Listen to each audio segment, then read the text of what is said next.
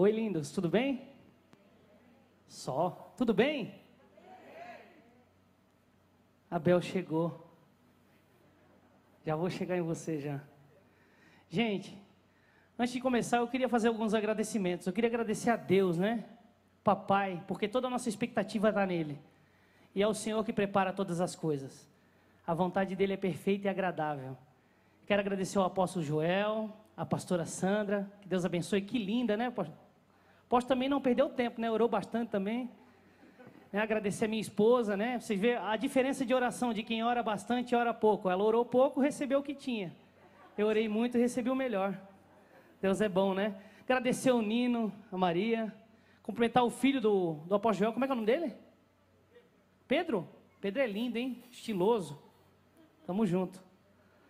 É, queria agradecer esse povo que nos recebeu, a Bia, o Marco, o pastor Marcos. Gente, o pastor Marcos, ele, ele assou o açougue inteiro. Ele, ele olhou para a minha forma assim e honrou. Agora Abel. Abel. Abel é o grande segredo do apóstolo Joel. A recepção da Abel. Hoje eu comi coisa que nem Salomão em toda a sua glória comeu. Que almoço foi aquele, apóstolo? Que café da manhã e o café da tarde. E, gente, no almoço eu falei que eu gostei de uma farofa, você deixou farofa para mim, né? Tá vendo? Gente do céu. Mas olha, gente, sem perder tempo, vamos adorar o papai, né? 2 Coríntios 5,17. Você pode abrir comigo? 2 Coríntios 5,17.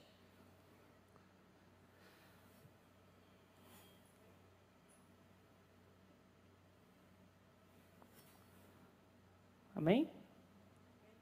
Todo mundo achou? Quem não achou, fala misericórdia. Ó, teve gente. Amém, irmãos? 2 Coríntios 5,17 diz assim: Assim que, se alguém está em Cristo, nova criatura é, as coisas velhas já passaram, eis que tudo se fez. É isso aí, tudo se fez novo. Gente, a minha história começa em Itajaí, Santa Catarina. Eu sou Rafael dos Santos Francelino, eu tenho 33 anos. E começa a minha história eu trabalhando com meu pai. Meu pai, um corretor bem-sucedido, que fundou uma imobiliária chamada de César Francelino Imóveis. E eu começo a trabalhar com meu pai, começo a crescer ali, fazer negócios juntos, crescer nesse meio corporativo, mas eu sempre tive muito embate com meu pai. Eu sempre bati muito de frente com meu pai, eu sempre desonrei o meu pai.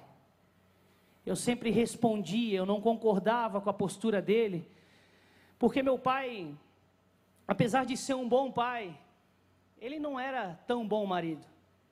Então eu trouxe essa revolta no meu coração e tudo que eu queria provar é que eu era melhor que meu pai. E o tempo foi passando, as coisas foram crescendo, meu pai foi desistindo dos negócios, então ele ele deixou a imobiliária e eu assumi. E eu fui ganhando dinheiro, dinheiro. E eu fui me ensoberbecendo com aquilo, fui ficando orgulhoso. O dinheiro foi revelando o meu caráter. E eu continuava desonrando meu pai. Eu continuava desonrando a minha família. Eu fui crescendo no meio daquele mundo de mentira, de engano. Sabe, eu fui me autorrotulando o melhor em todas as coisas e esqueci do único que é digno de toda honra e toda glória. E o que acontece é que o tempo foi passando, e o tempo foi passando, e o dinheiro ele já não, não completava, e teve um tempo que o dinheiro ficou escasso. Os negócios foram caindo e eu fui começando a fazer alianças com pessoas de caráter duvidosos, pessoas que não tinham os mesmos princípios do que Deus tinha para mim. E essas alianças foram me deturpando, mas o dinheiro foi entrando, e no final, na vida que eu vivia, tudo que importava era o quanto eu ganhava. Era o que eu usava, era o que eu tinha. E eu parei de escutar minha esposa, minha esposa sempre muito sábia, o grande problema era eu. Eu parei. E Deus foi deixando, sabe por quê? Porque eu escolhi aquela vida. E eu continuei indo, indo em frente. E eu lembro que o meu relacionamento com meu pai, ele ia ficando cada vez mais terrível ao ponto de eu não falar mais com ele. Mas enquanto até a Kathleen chegar na minha vida era dessa forma, quando a Kathleen chegou, a Kathleen, ela passou a ser a filha que meu pai não tinha. E tinha um detalhe que eu contei de manhã, eu vou contar agora. Eu nunca consegui o cartão de crédito do meu pai. A minha esposa tinha a senha. Gente, mulherada é poderosa, né? Elas sabem. Então foi passando, foi passando, e porque a Keta entrou, o, o relacionamento que eu tinha com meu pai, ele melhorou um pouquinho, mas ainda tinha aquela arrogância de um filho que tudo o que queria fazer era, na verdade, humilhar o pai. Meu pai era um homem que bebia, tinha os seus vícios, a minha mãe segurando as pontas em casa, não deixava meu pai colocar as coisas fora, como diz o ditado, vender as coisas. Então ela mantinha a nossa família, assim a gente ia indo, eu ganhando dinheiro, perdendo dinheiro, até que eu faça aliança com um povo muito difícil, com um grupo de pessoas de caráter duvidoso ao extremo. E o tempo passa, o tempo passa, e vai trazendo uma agonia no meu coração estar naquele meio. A Ketin vai tentando abrir os meus olhos, mas eu cego. E um dia, depois de algum tempo, o meu pai me faz uma ligação. Irmãos, o meu pai não ligava. Meu pai fez uma ligação para mim. Eu cheguei para conversar com ele no local que ele sempre ficava para tomar a bendita cervejinha que consumiu a vida dele, consumiu parte da família. Então eu cheguei naquele lugar e comecei a conversar com meu pai. E pela primeira vez nós tivemos uma conversa de pai e filho. Eram dez e meia da noite, a gente começou a conversar. Meu pai começou a dizer que me amava. Meu pai começou a falar coisas bonitas de mim. E eu pensava que meu pai não pensava nada daquilo de mim. E eu quero trazer um pouquinho aqui para a nossa vida. Quantas vezes a gente fica batendo de frente com as pessoas que a gente ama, quando tudo que elas querem é o melhor para a gente? Quantas vezes a gente para, sabe, de, de ouvir as pessoas que Deus institui para a nossa vida, os líderes que Deus institui, os pastores que Deus levanta sobre nossas vidas. A gente não ouve, eles ficam aqui dia após dia pregando a mesma coisa e a gente não ouve, e tudo que eles querem é o melhor para a nossa vida, mas a gente não ouve. Porque a gente fica naquele mundo singular de viver a nossa própria vida, de querer ser dono da nossa própria história, quando Deus, através dessas pessoas, tem uma nova história para a nossa vida. E eu comecei a conversar com meu pai, e aquela conversa, ela estava em tom de despedida, porque meu pai sabia que ia partir. E, gente, aquela conversa foi tão boa. Pela primeira vez em toda a minha vida, eu tive uma linda conversa de pai e filho. Só que eu lembro que meu pai falou assim: Meu filho, tu vai ter que passar por algumas coisas. O pai não vai estar aqui. Mas você vai passar. E tudo vai ficar bem. Você vai ser um grande homem. Eu saí dali. Eu fui dormir, acordei no outro dia, fui trabalhar. Dez horas da manhã meu telefone tocou, perto das onze. A Kete me liga e diz assim: Seu pai está passando mal. Gente, a princípio, para mim, eu não associei.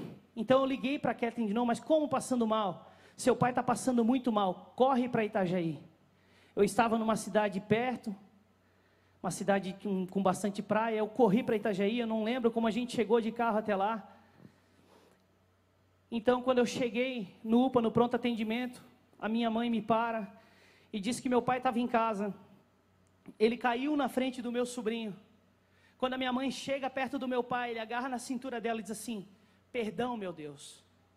Perdão, Keila. A última palavra do meu pai foi, foi perdão.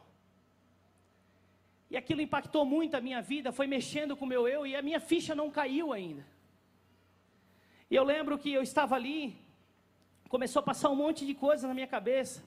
Quando a gente chegou na igreja onde ele foi velado, na igreja da nossa família, que a nossa família fundou. Quando chegou meu pai no caixão, a minha ficha caiu. Aí eu fui entender o quanto eu amava o meu pai. Aí eu fui entender o quanto ele era importante para mim. Aí eu fui entender o verdadeiro valor de um pai. Tudo porque, durante uma vida, eu decidi não ser filho. E eu quero dizer para você que às vezes a maior declaração de amor acontece com lágrimas em cima de um corpo que não tem mais vida. Não adianta, irmãos. Então, se você está perdendo tempo, de repente não está falando com algum ente querido, levante. De manhã cedo, abrace a sua esposa, dê um beijo, fale que ama, ligue para sua mãe, ligue para o seu pai. Mande um WhatsApp na família, peça perdão para quem você tem que pedir, mas não perca tempo. Porque cada minuto pode ser o último minuto. E eu lembro que foi passando um filme na minha cabeça. E foi muito terrível. Foi muito terrível, aquele dia foi terrível e foi uma dor muito imensa ver minha mãe sofrendo daquele jeito, ver todo mundo sofrendo daquele jeito. Mas eu lembro que quando meu pai estava ali, eu coloquei a mão em cima do meu pai e pensei: meu Deus, o meu pai teve tempo de pedir perdão. Lembro também, voltando um pouquinho na história, de um detalhe muito importante. O meu pai tinha um aneurisma na horta abdominal. Quando nós fomos no médico com ele, o médico disse: Olha, seu César, pode levar um ano ou 20 anos, mas o dia, o dia que isso estourar, o senhor vai ter apenas um minuto e meio de vida. Gente, da casa da minha mãe até o pronto atendimento, leva no mínimo uns seis minutos, né, Ké? A Ké pegou um carro desesperado, cortaram o trânsito. A Ketin disse que meu pai se reanimou dentro do carro, colocou a mão no banco e sussurrava. Eu tenho certeza que ali foi o concerto do meu pai Deus. O meu pai teve a oportunidade de ter um concerto. E eu com a mão em cima dele, daquele corpo gelado, tentando achar um sentido para tudo que eu estava vivendo. Eu pensei, o meu pai teve a oportunidade, mas eu posso não ter. Sabe, meus irmãos, Então, naquela hora, eu fiz uma oração. Eu, com meu coração cheio de tristeza, eu disse: Deus, que eu pague por tudo que eu tenho que pagar. Que o Senhor me corrija no que tem que corrigir.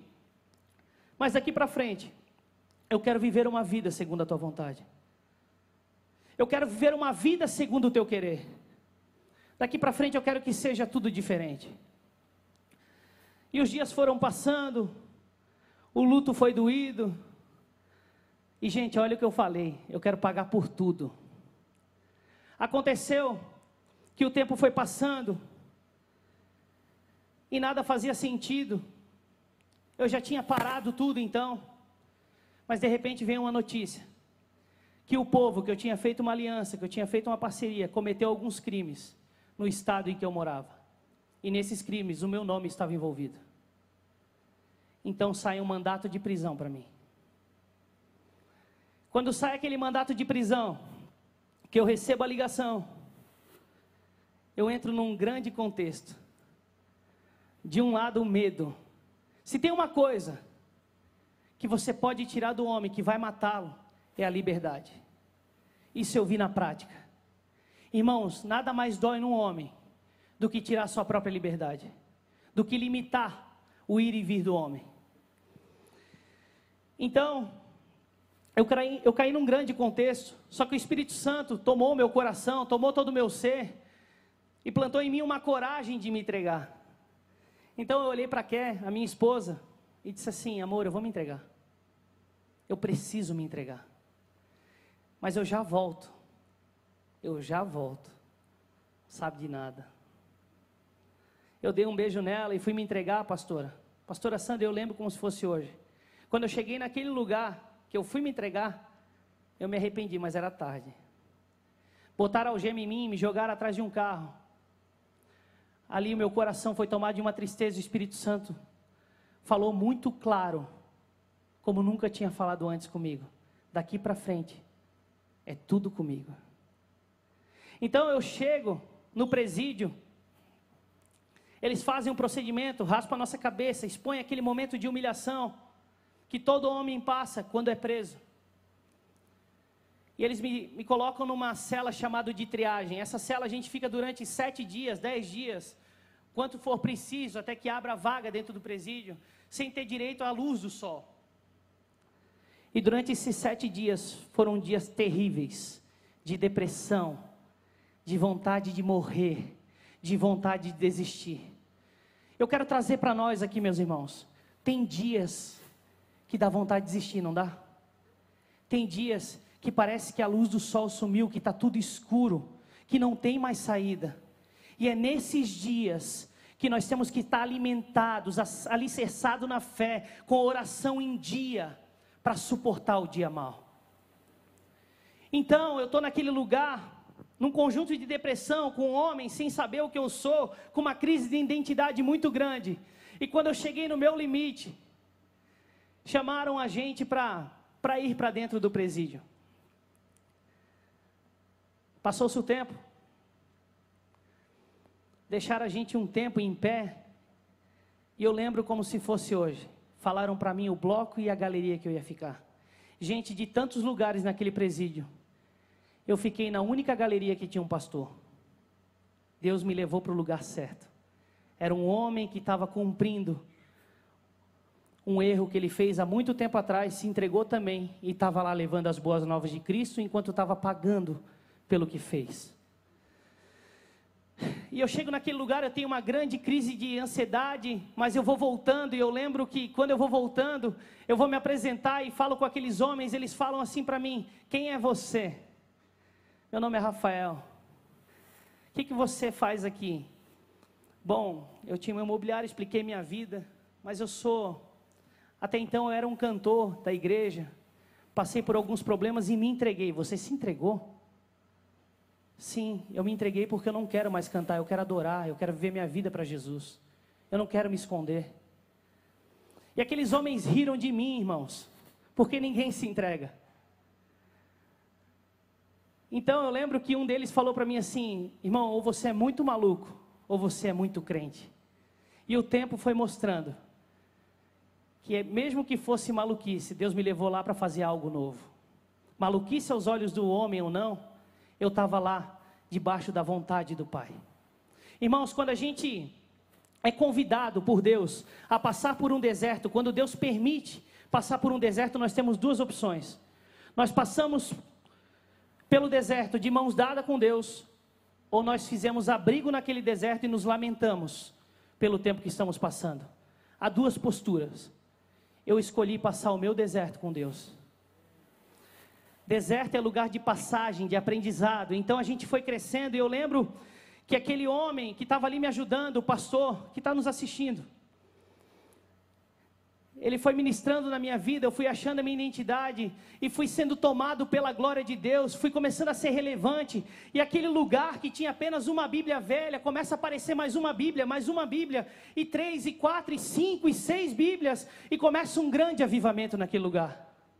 Começa um grande avivamento através da vida de um cara que tinha acabado de entrar e nem sabia a sua identidade, porque Deus é bom, é porque Deus que faz, nada está em nós, é tudo Ele, para Ele, para a glória dEle. Entende isso?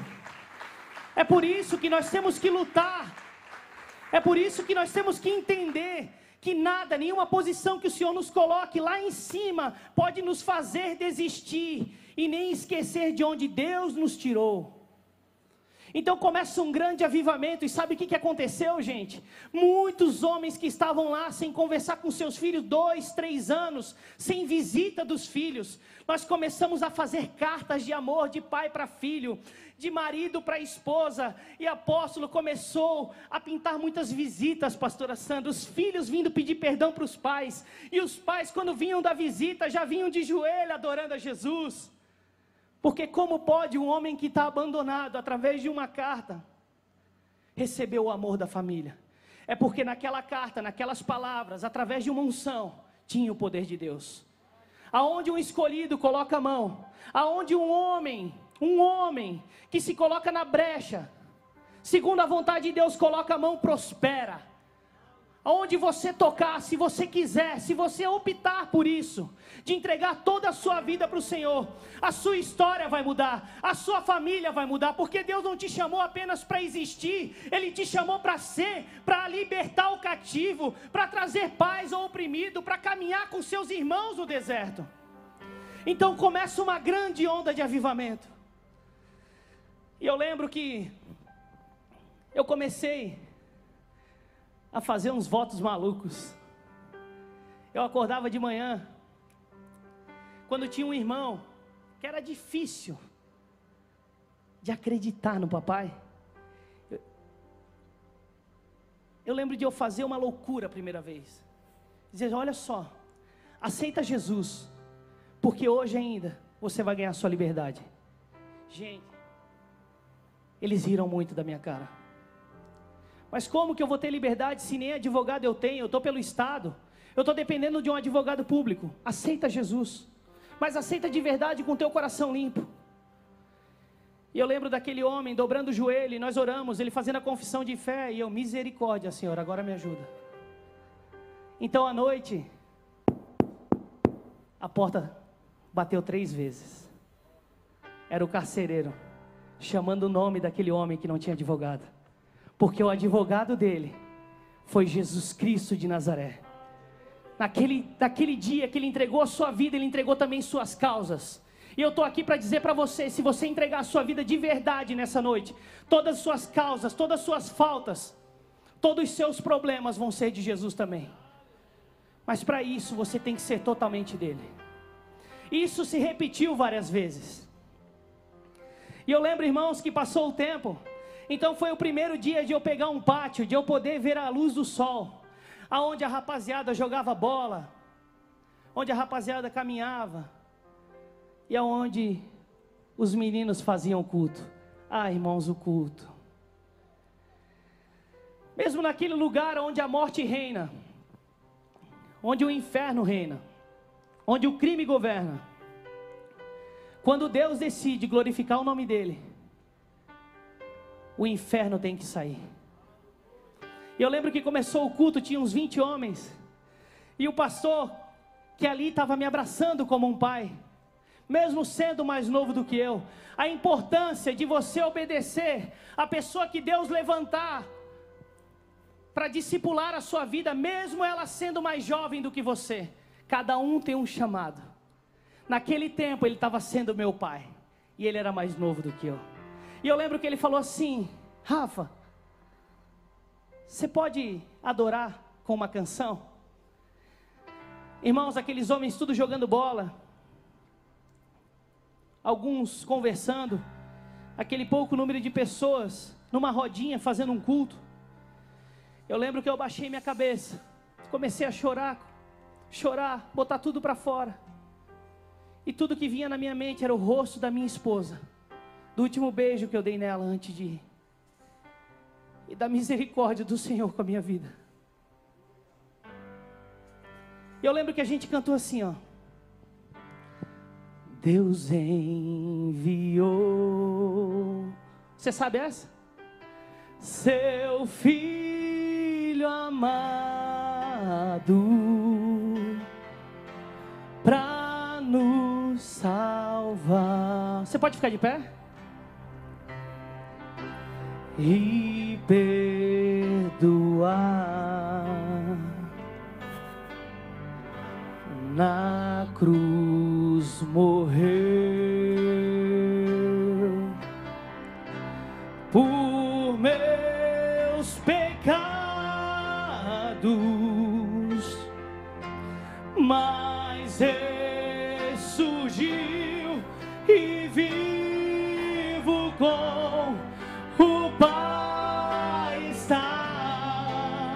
pode cantar? Porque Ele vive, posso crer no amanhã. Porque Ele vive,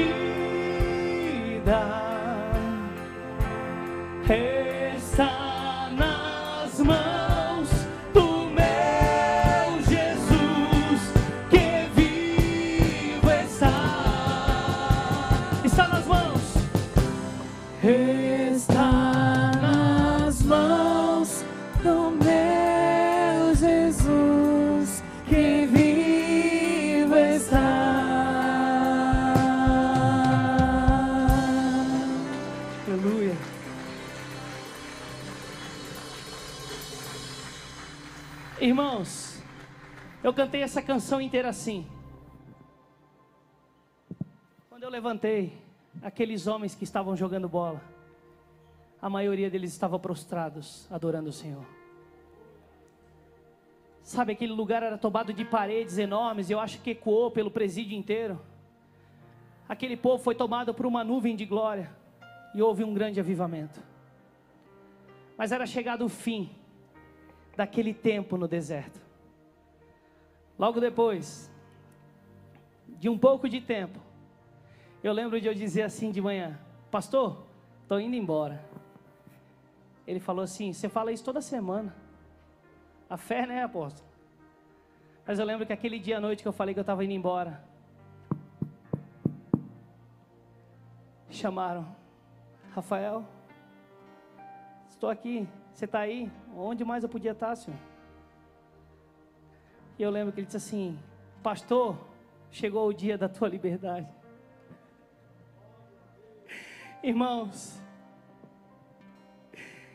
eu não sei por que você veio aqui, mas tem algumas pessoas que estão aqui que o Senhor toca no meu coração para dizer: chegou o dia da tua liberdade.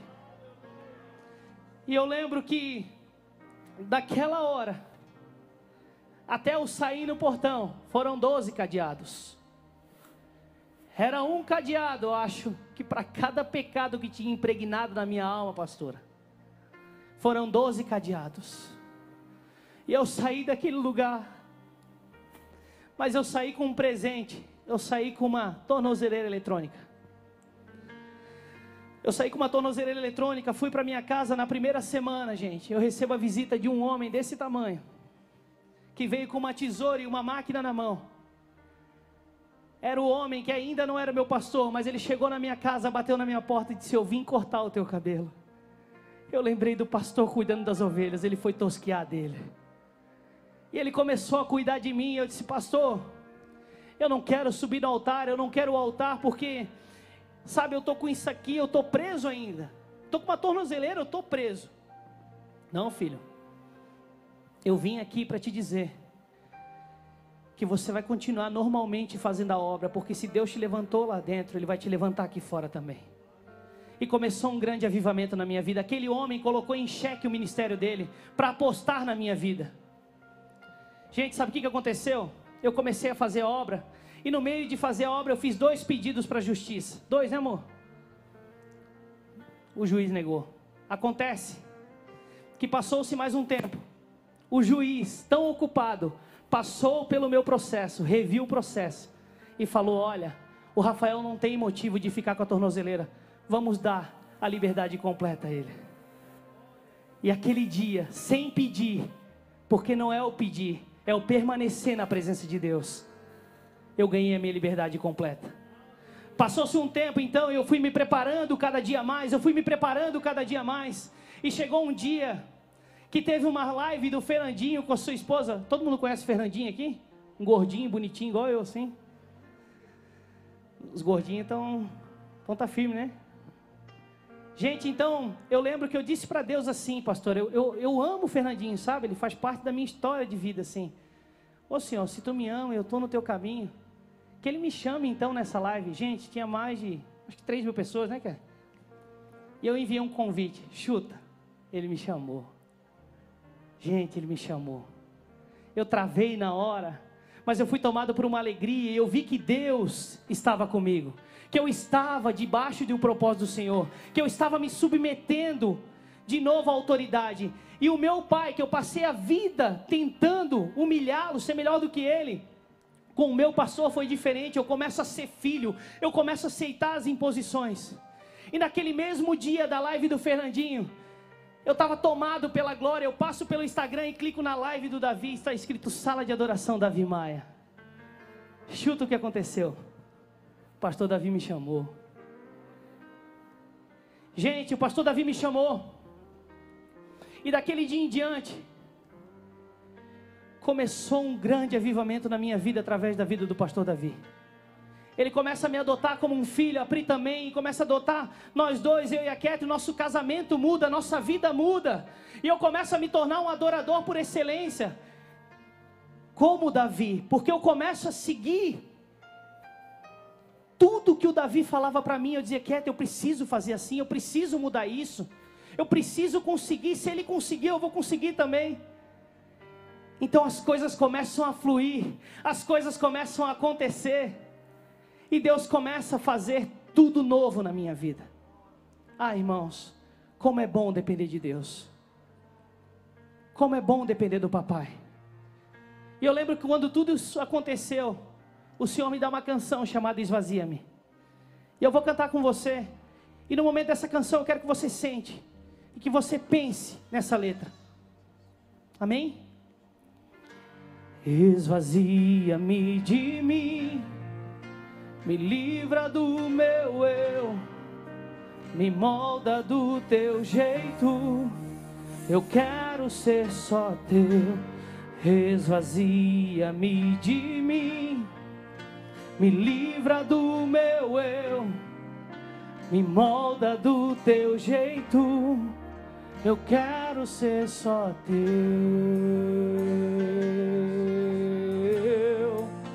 Eu quero ser só teu. Eu quero ser só teu.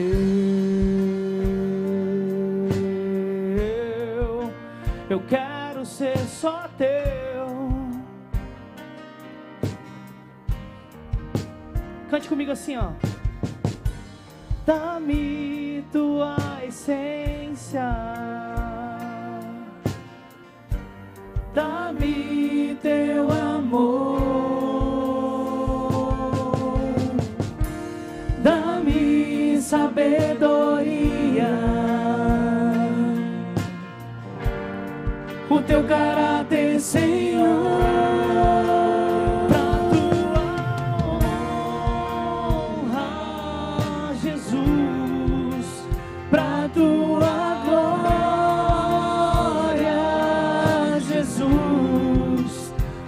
Que eu nasci, foi que eu nasci pra tua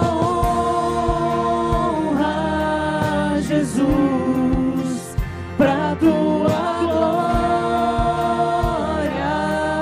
Jesus. Fizestes a mim, fizestes a mim, fizestes a mim fizestes a mim. Cante comigo. Dá-me tua essência. Dá-me teu amor.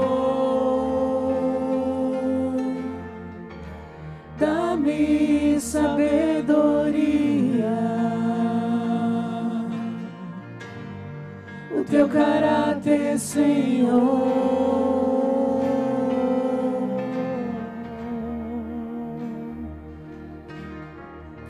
Irmãos, eu queria fazer um convite para você. Você pode acender a luz? O Senhor está disposto hoje, se tiver um coração contrito aqui no meio, de trazer novidade de vida para as nossas vidas, de fazer tudo novo. Se alguma área da sua vida precisa ser restaurada, se você tiver coragem para viver algo novo na presença do Senhor, se você tiver coragem de subir um nível, mas Rafa, eu já sou convertido. Talvez seja você mesmo que precisa subir um nível a mais e descer um nível a mais também. Sabe, quando a gente pede, dá-me tua essência, dá-me teu amor, dá-me sabedoria, o teu caráter, Senhor, a gente está dizendo, Senhor, eu quero ter os frutos do teu espírito. Eu quero ter mais de ti e menos de mim. Se você está aqui e tem alguma área da sua vida que ela está impregnada, que ela está parada e você não entende o porquê, por favor, eu te convido a levantar e vir aqui na frente. Tem que ter coragem para viver novidade. Amém. Glória a Deus. Alguém no nosso meio aqui que ainda não aceitou Jesus e quer confessar Cristo como seu único Salvador? Alguém no nosso meio aqui que ainda não aceitou Jesus e não quer perder a oportunidade de aceitar o Senhor Jesus? Todos somos já. Todos somos entregues ao Senhor. Eu queria chamar o apóstolo Joel aqui.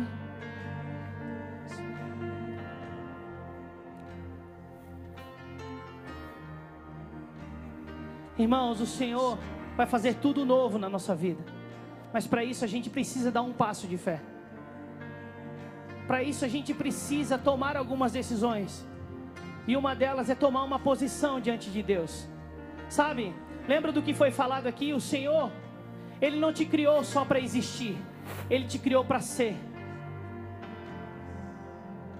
Se você está aí, indeciso do que o Senhor tem para a sua vida, eu quero te convidar a viver algo novo. Sabe, assim como na minha história, como na história que eu contei, há vários testemunhos a ser contados a partir desses momentos que pessoas se entregam ao pé do Senhor. Amém. Glória a Deus. Aleluia. Amém, apóstolo. Aleluia. Vamos ficar de pé em nome de Jesus. Aí no seu lugar. E se você ainda sente que precisa estar nesse altar, aqui é o momento de uma renovação. Se você ainda sente que precisa estar nesse altar, aqui ainda é momento de você estar na presença do Pai. Ainda dá tempo de você vir aqui nesse altar e colocar a sua vida, a sua família, a sua necessidade. Em nome de Jesus. Feche os olhos.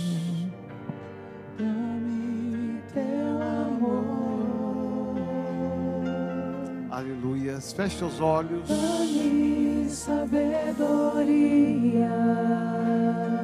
Vem, Senhor, de uma forma especial e sobrenatural nesta noite.